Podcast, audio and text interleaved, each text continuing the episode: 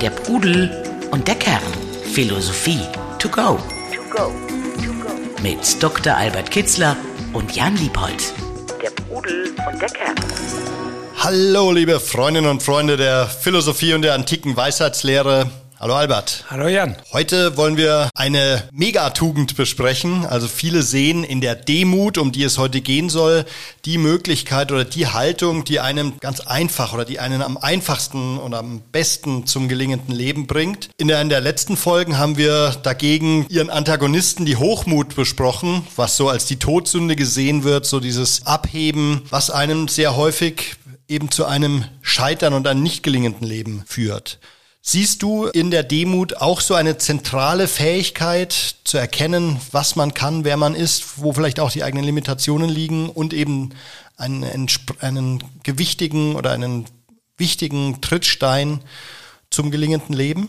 Ja, denn immer wenn man sich in sich selbst täuscht, wird das Frustration und Enttäuschung bringen. Und die Demut fordert einen auf, sich so anzunehmen, wie man ist, insbesondere die Schwächen und die Grenzen zu akzeptieren, die man hat. In den Vorstellungen, in dem, was man anstreben will, was man äh, sich als Ziel setzt, dort mit etwas Bescheidenheit rangeht und die Ziele auch nicht zu hoch steckt, dem Glück auch ein Maß setzt äh, es führt zu Zufriedenheit, zur Selbstgenügsamkeit und zur Dankbarkeit. Und deshalb ist eine sehr, sehr wichtige Tugend. Ich nenne gerne immer alle so ein Triumvirat, könnte man sagen, von Bescheidenheit, Demut und Dankbarkeit. Die hängen sehr eng miteinander das zusammen. Das ist sozusagen der, das Paket, was man braucht in diesem, äh, in diesem Kontext, um zu erkennen, was ist, was man kann und wohin einen das führen kann, möglicherweise auch. Ja, es bewahrt vor Enttäuschung und Frustration und ist eine große Quelle der Freude.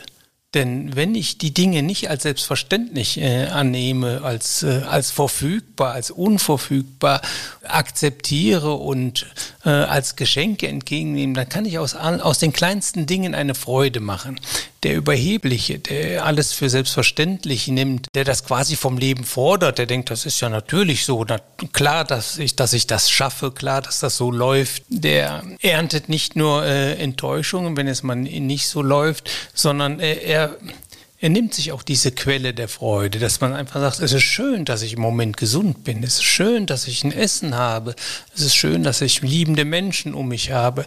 Das alles sich bewusst machen, also mit Achtsamkeit für die Selbstverständlichkeiten, diese zu einer Freude zu machen und dankbar entgegenzunehmen, das ist eine unerschöpfliche Quelle der Freude. Wenn man das ein bisschen einstudiert als Haltung, dann kann man wirklich durch, durch den Tag gehen und überall quasi äh, Freuden, kleine Freuden ernten. Ich würde gerne auch gleich zum Start mal abgrenzen, was die Demut nicht ist oder beziehungsweise wie wir sie nicht verstehen, weil sie eben, ja, sagen wir, bei den Menschen, die so in den 30er bis 50er Jahren geboren wurden, da ist das ja so ein bisschen belasteter Begriff. Hat auch was mit Unterwerfung zu tun.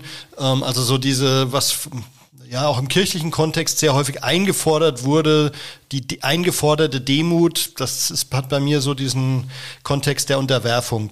Das ist es nicht, oder? Ja, also ich bin jetzt nicht äh, ähm, literaturhistorisch äh, da bewandert, äh, welche Konnotation und welche Begriffsgeschichte Demut hat. Aber ich, äh, es ist schon sehr deutlich in dem beispielsweise Demütigen als ganz was Negatives, mhm. jemanden demütigen, äh, da ist das gar nicht positiv gemeint. Auch für den, der gedemütigt ist, äh, könnte man sagen, ja, ist ja wunderbar, ich, ich lebe in der Demut, demütige mich ruhig. Also da sehen wir schon, dass das, dass, dass das Wort in verschiedenen Epochen möglicherweise ganz andere äh, Bedeutung hatte, gerade auch im christlichen Kontext oder auch häufig auch als Vokabel der Unterdrückung oder des Kleinhaltens, äh, des bewussten Kleinmachens verwendet worden ist.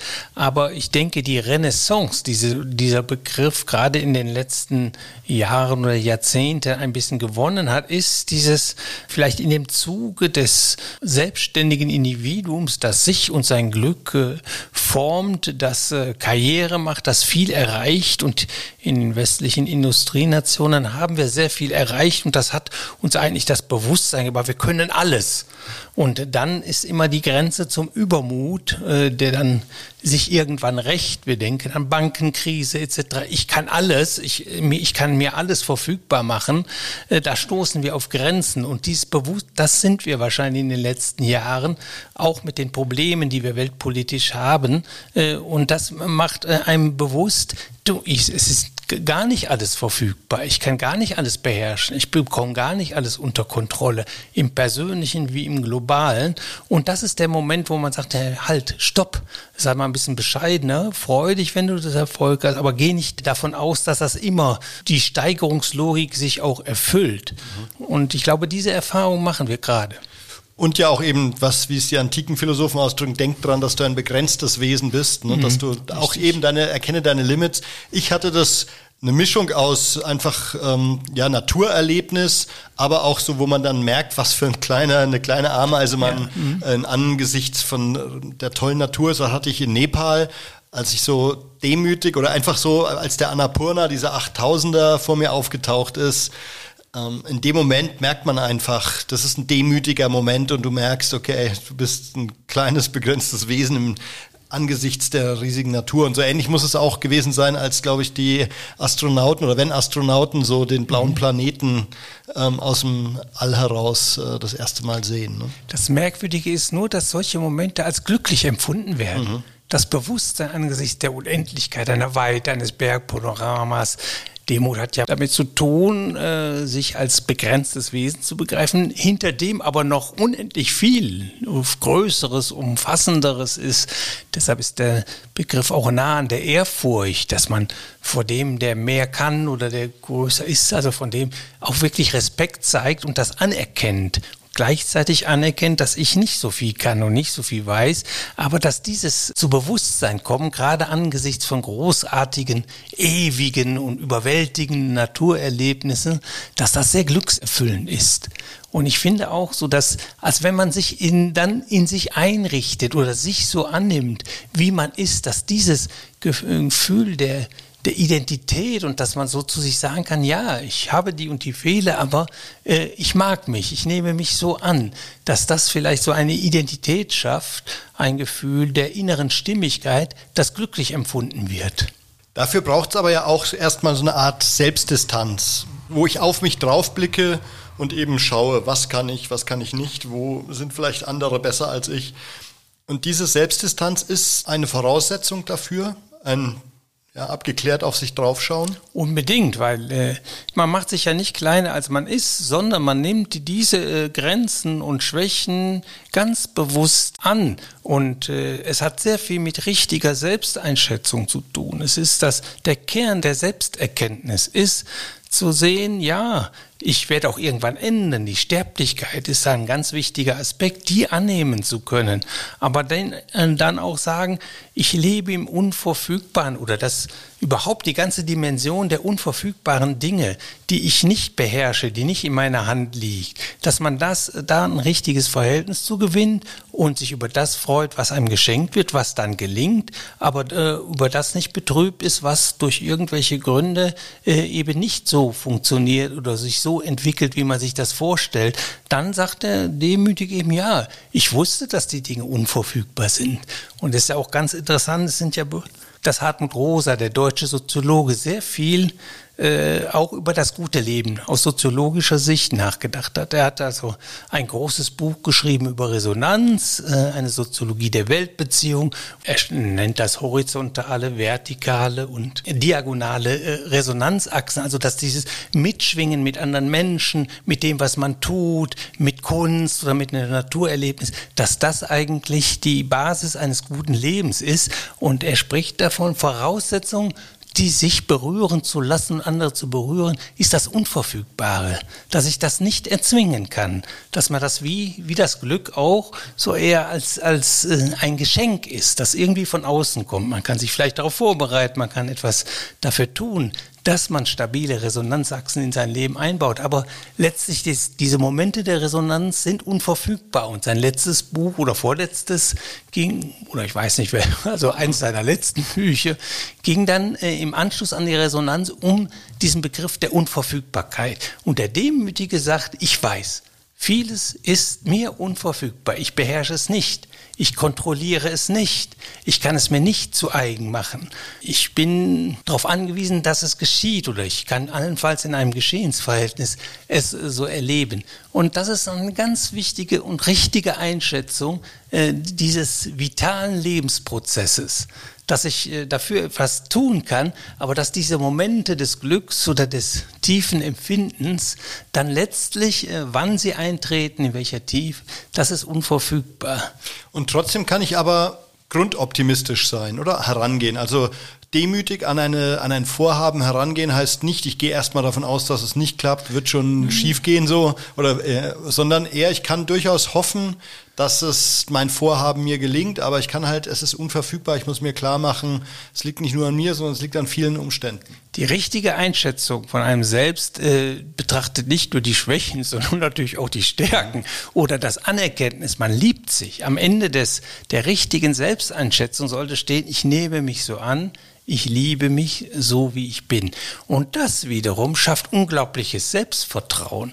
Also der Demütig kann durchaus ein gesundes Selbstvertrauen haben und ich mache mich daran äh, und ich gebe mein Bestes und ich gehe auch davon aus, dass es klappt. Ich weiß eben nur, dass es ist nicht in meiner Hand, es kann auch anders kommen, aber damit lebe ich, damit kann ich gut leben.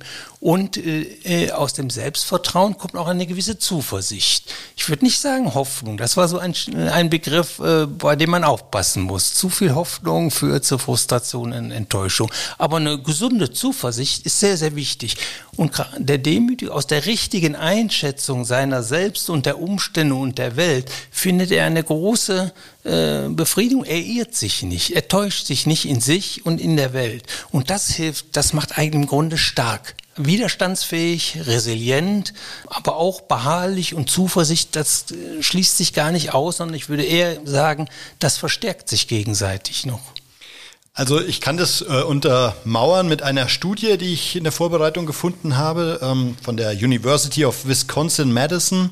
Die hat ein Spezialinstitut ähm, für psychische Gesundheit, so wie ich es verstehe, Healthy Minds. Und die verstehen eben erstmal Demut äh, im Wesentlichen als das Vermögen, sich selbst akkurat einzuschätzen und mit eben, wie du es auch beschreibst, mit diesem Bild von sich einverstanden zu sein.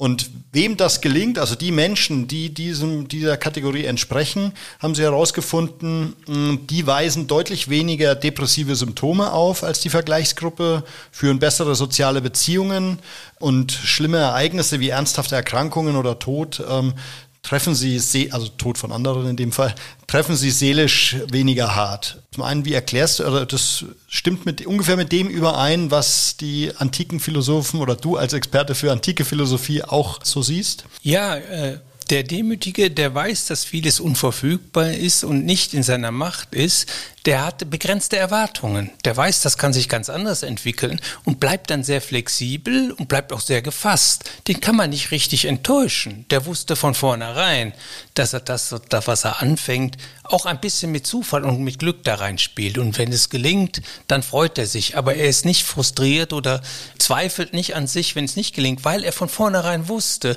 ja, ich kann nur mein Bestes geben, aber ob es dann auch klappt, liegt außerhalb meines Verfügungsbereiches. Also er kann viel, viel viel, ist viel flexibler und viel resilienter für Dinge, die anders laufen, als man denkt. Und wem geschieht das nicht? Das ist das Leben selbst.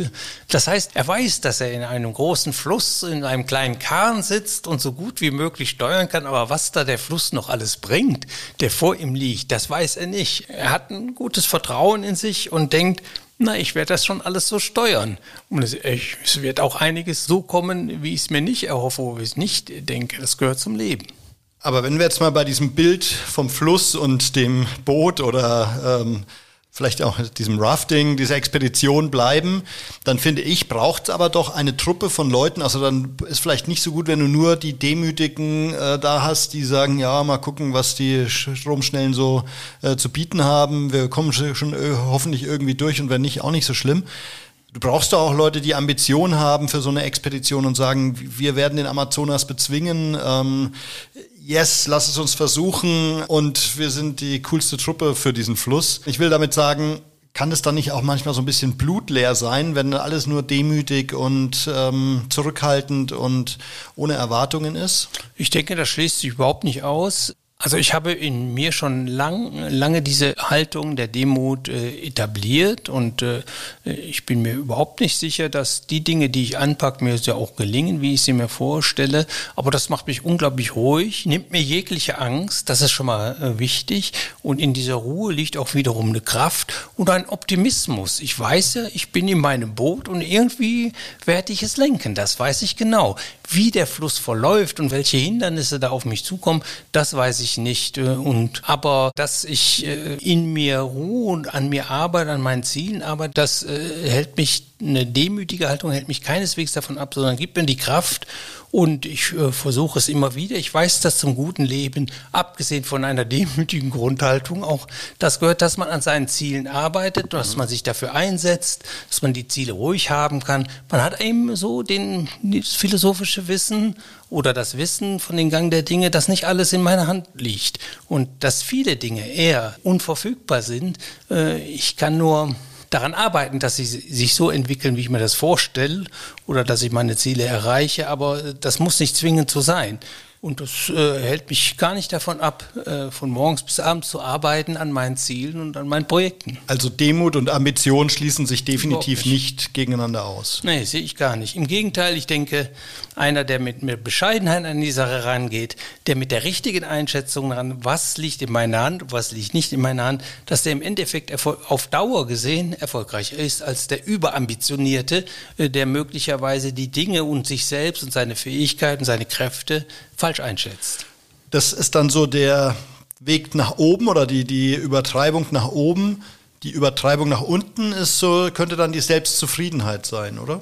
Selbstzufriedenheit, ich finde, das ist sehr wichtig, dass man zufrieden mit seinem Leben ist. So will ich das nicht bezeichnen. Sagen wir mal so, dass man sich zu wenig zutraut, dass man äh, zu wenig Tapferkeit und Mut an den Tag legt. Ich, wir packen das mal an, wir versuchen das mal und dass man sich kleiner macht. Auch das ist eine Fehleinschätzung. Wenn man meint, sich äh, Kräfte zuschreibt, die man nicht hat oder in dem Umfang nicht hat, ist ein genauso schwerer Fehler, der sich rächen wird, wie wenn ich mir zu wenig zutraue und mich unterfordere und nicht erkenne, ich habe die Pflicht, meine Kräfte und meine Talente auch zu leben und sie einzusetzen und damit in der Welt zu wirken.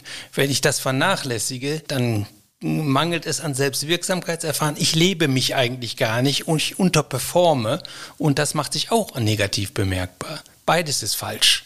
Die richtige Einschätzung, Maß und Mitte, das Richtige, mhm. das Richtige liegt immer in der goldenen Mitte, nicht zu viel und nicht zu wenig. Was ja auch häufig eine kindliche, frühkindliche Prägung ist, diese Haltung der ähm, also falsch verstandenen Demut, dieses ein bisschen unterwürfig, wer bin ich schon, schaffe ich ja, bestimmt nicht. Ne? Woher kommt das? Weil es möglich, die Bezugsperson, insbesondere die Eltern, einem nicht das Vertrauen in sich selbst gegeben haben. Die haben einem nicht gesagt, so wie du bist, bist du gut.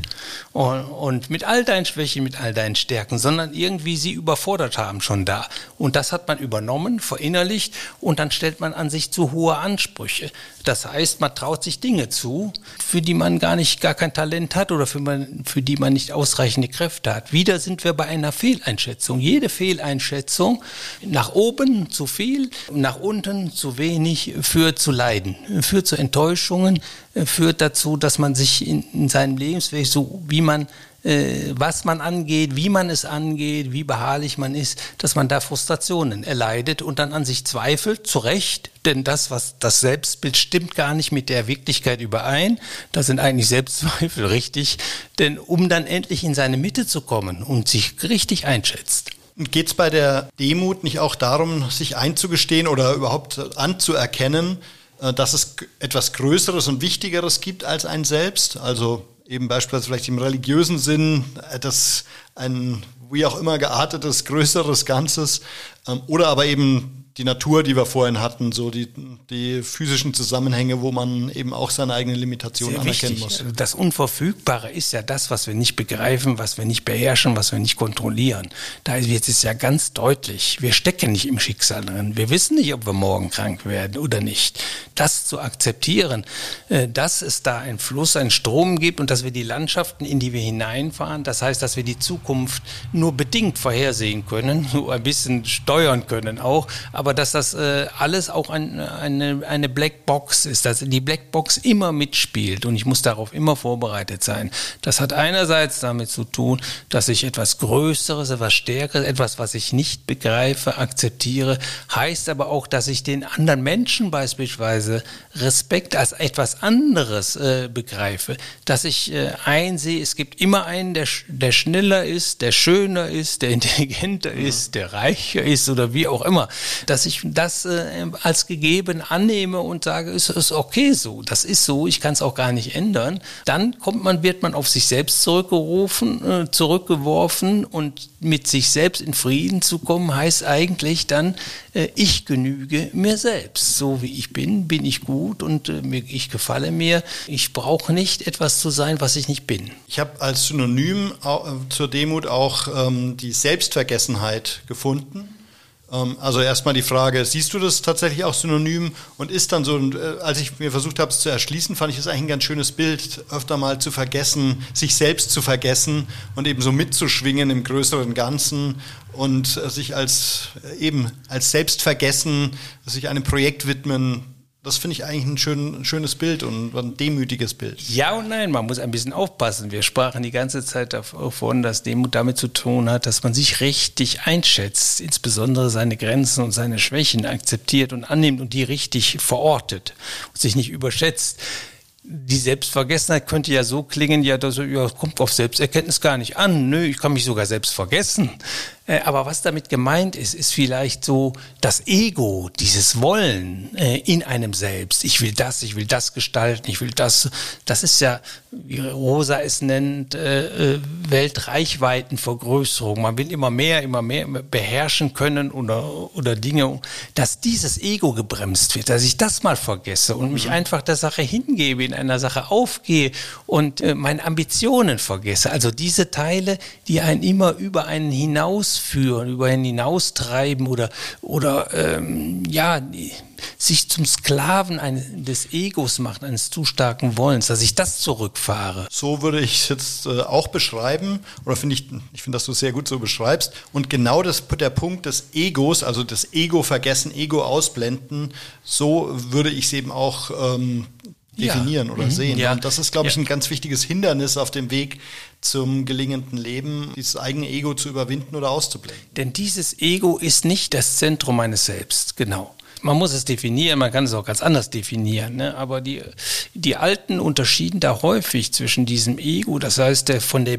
von seinen Begierden gesteuerte, und Versklavte, würden die sagen, Menschen. Also der, der ständig, der nicht seine, seine inneren Kräfte steuert, lenkt und kanalisiert, sondern sich ihnen ganz hingibt. Und dann geht es so, ich will das, ich will das, ich will größer, mächtiger, reicher werden, in der Annahme, dass das das Glück des Lebens sein wird, aus welchen Annahmen auch immer. Aber ja, Sklave seiner eigenen Begierden werden. Und die wollen, die kriegen nie genug, die wollen immer mehr.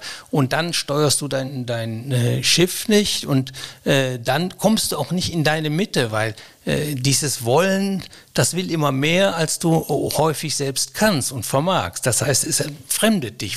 Diese starke Triebstruktur, wenn sie nicht gesteuert wird, entfremdet dich, reißt dich eigentlich, bringt dich nicht in deine Mitte, sondern äh, treibt dich irgendwo anders hin. Und diese Tendenz, die muss man überwinden. Und das verstehe ich hier unter diesem Selbstvergessenheit. Wobei ich würde sagen, eher sagen, das weltliche Ego ein bisschen zurückstellen. Ego, das ist ja auch so, das äh, klingt so mächtig, äh, verfügbar machen und, und gewinnen und äh, Alpha Mann oder Frau, die genau, eben genau. zeigen, wo es lang geht. Also so wird das Ego häufig verwendet und dann ist, tritt es in Konflikt mit dem Selbst, der wir sind.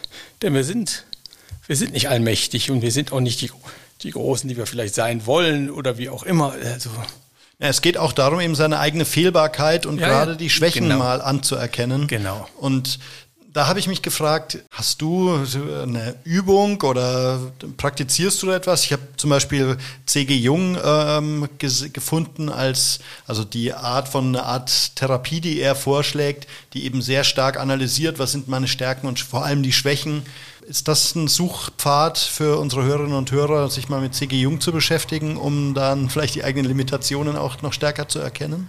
Also er steht auf meiner äh, Programmliste, deshalb, ich habe jetzt ein, einiges von ihm gelesen. Ich habe jetzt seine äh, gesammelten Werke äh, sind bei mir im äh, Regal, aber ich habe sie noch nicht studiert, deshalb bin ich kein C.G. Jung-Experte. Ein paar De Gedanken faszinieren mich, die will ich vertiefen, aber da weiß ich jetzt nicht, wie er äh, zu, mhm. die, zu diesem Problem im Allgemeinen stand.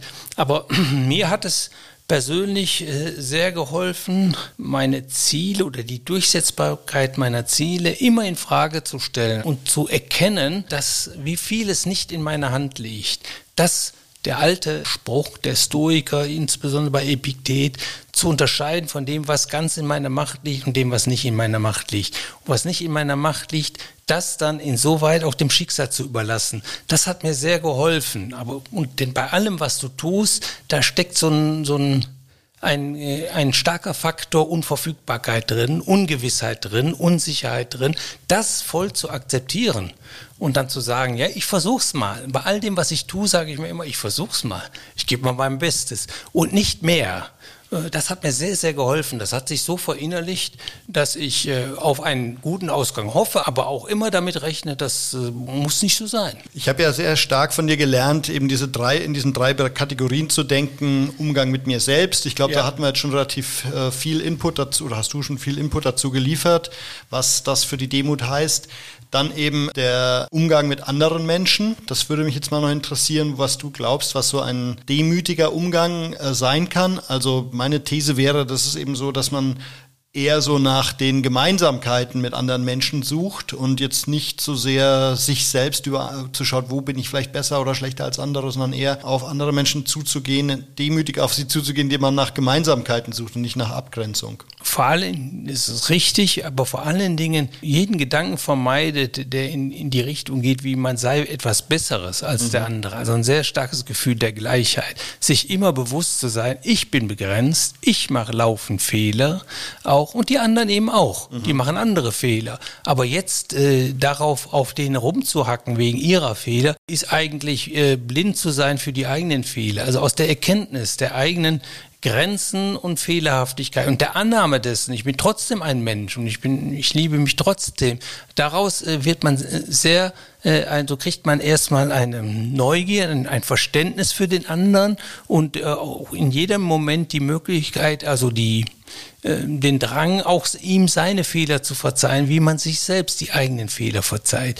Und dann hat man eine ganz andere Basis. Da neigt man in keinem Moment dazu, den anderen äh, als etwas ähm, ja, äh, auf eine Stufe niedriger zu sein und sich über den anderen zu erheben, nur weil er Fehler macht, mache ich ja auch.